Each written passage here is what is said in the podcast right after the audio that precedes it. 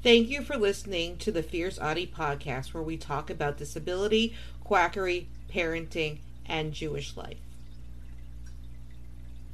Recently, it came to my attention that a new autism awareness challenge has started in the form of chain statuses on Facebook. The idea of it is to post one of these and pass on the chain to the person who comments or likes your status. It is. Smiley face, you shouldn't have liked or commented on my last status. Now you have to pick from one of the below and post it as your status. This is the 2020 Autism Awareness Game. Don't be a spoilsport. Pick your poison from one of these and post it as your status. 1. Just found a squirrel in my car. 2. Just used my kids to get out of a speeding ticket. 3. How do you get rid of foot fungus? 4. All of my bras are missing. 5. I think I just accepted a marriage proposal online? 6. I've decided to stop wearing underwear. 7. It's confirmed I'm going to be a mommy slash daddy. 8. Just won a chance audition on America's Got Talent. 9. I've been accepted on MasterChef. 10. I'm getting a pet monkey. 11. I just peed myself. 12. Really thinking about getting butt implants. 13. Just won 700 on a scratcher. 14. We're moving to Vermont at the end of the year. 15. Mayonnaise on Reese's peanut butter cups is so good. 16. I've just been accepted on Come Dine with Me Whoop Whoop. Post with no explanations. Sorry, I fell for it too. Looking forward to your post. Ah, don't ruin it. Don't let the secret out. And remember, it's all for the 2020 autism awareness. Have fun, smiley face. This does nothing for autistics. All of these are nonsense except for one. This one can be very hurtful for the autistic community. It is it's confirmed I'm going to be a mommy slash daddy. Everyone knows fake pregnancy announcements can be hurtful. A comorbidity with being autistic is polycystic ovarian syndrome. People with PCOS, there is usually infertility. Someone who has not gone through this will not know the heartache, heartbreak, hope that gets shot down, etc., of trying to unsuccessfully have their own baby. This part harms autistics. My story. I have never been public about this story before in detail. Take care in reading it. I met Nick when I was in college. We got engaged soon after we met and married four years later. We decided to save ourselves until marriage so there would be no issues with us being parents and not married. Our plan was to conceive a baby on our wedding night. That did not happen.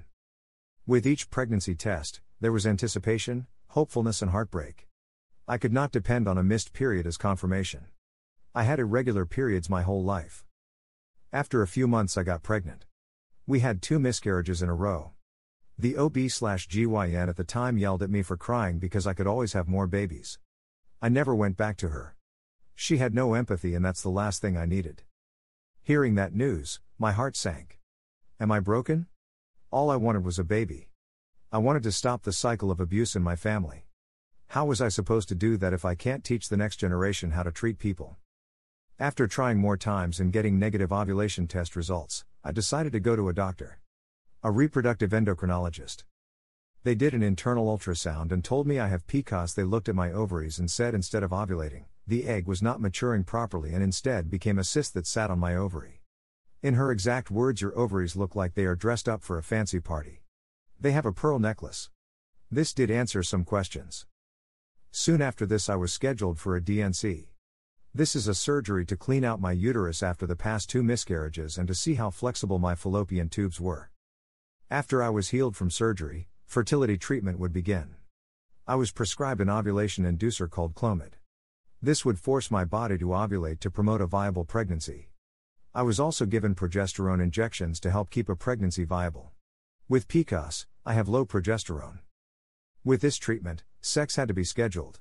Before we did the act, I had to go to the doctor for an ultrasound to be sure I was ovulating.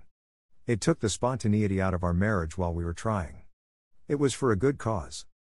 About two weeks later, I was scheduled for another ultrasound to be sure there was a successful pregnancy. Because PCOS affects hormones, a false negative pregnancy test is always possible. Home pregnancy tests check the amount of pregnancy hormone in the urine. I was indeed pregnant. Not only was I pregnant, but we were having twins. We were overjoyed. We were at a point where we thought this would not be possible.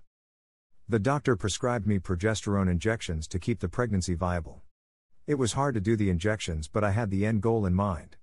Two beautiful babies to call my own. Months went by and we were planning our move to Florida because in upstate NY there was not a lot of opportunity.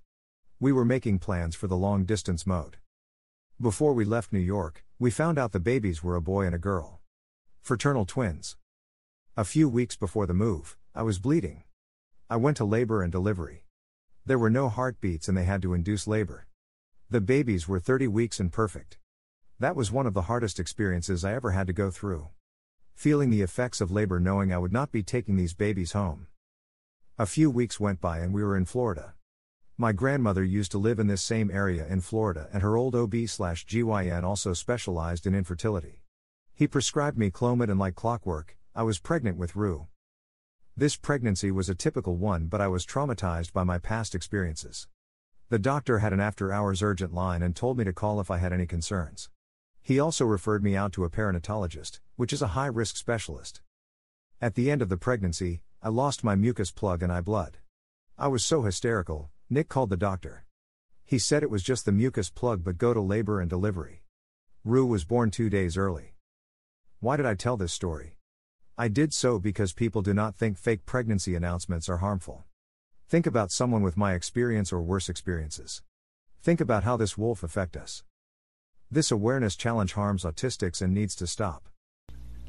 Don't forget to subscribe or follow on Spotify, Apple Podcasts, Facebook, Twitter, YouTube, and Instagram. Keep on speaking your truth and never let your flame burn out. Thank you for listening.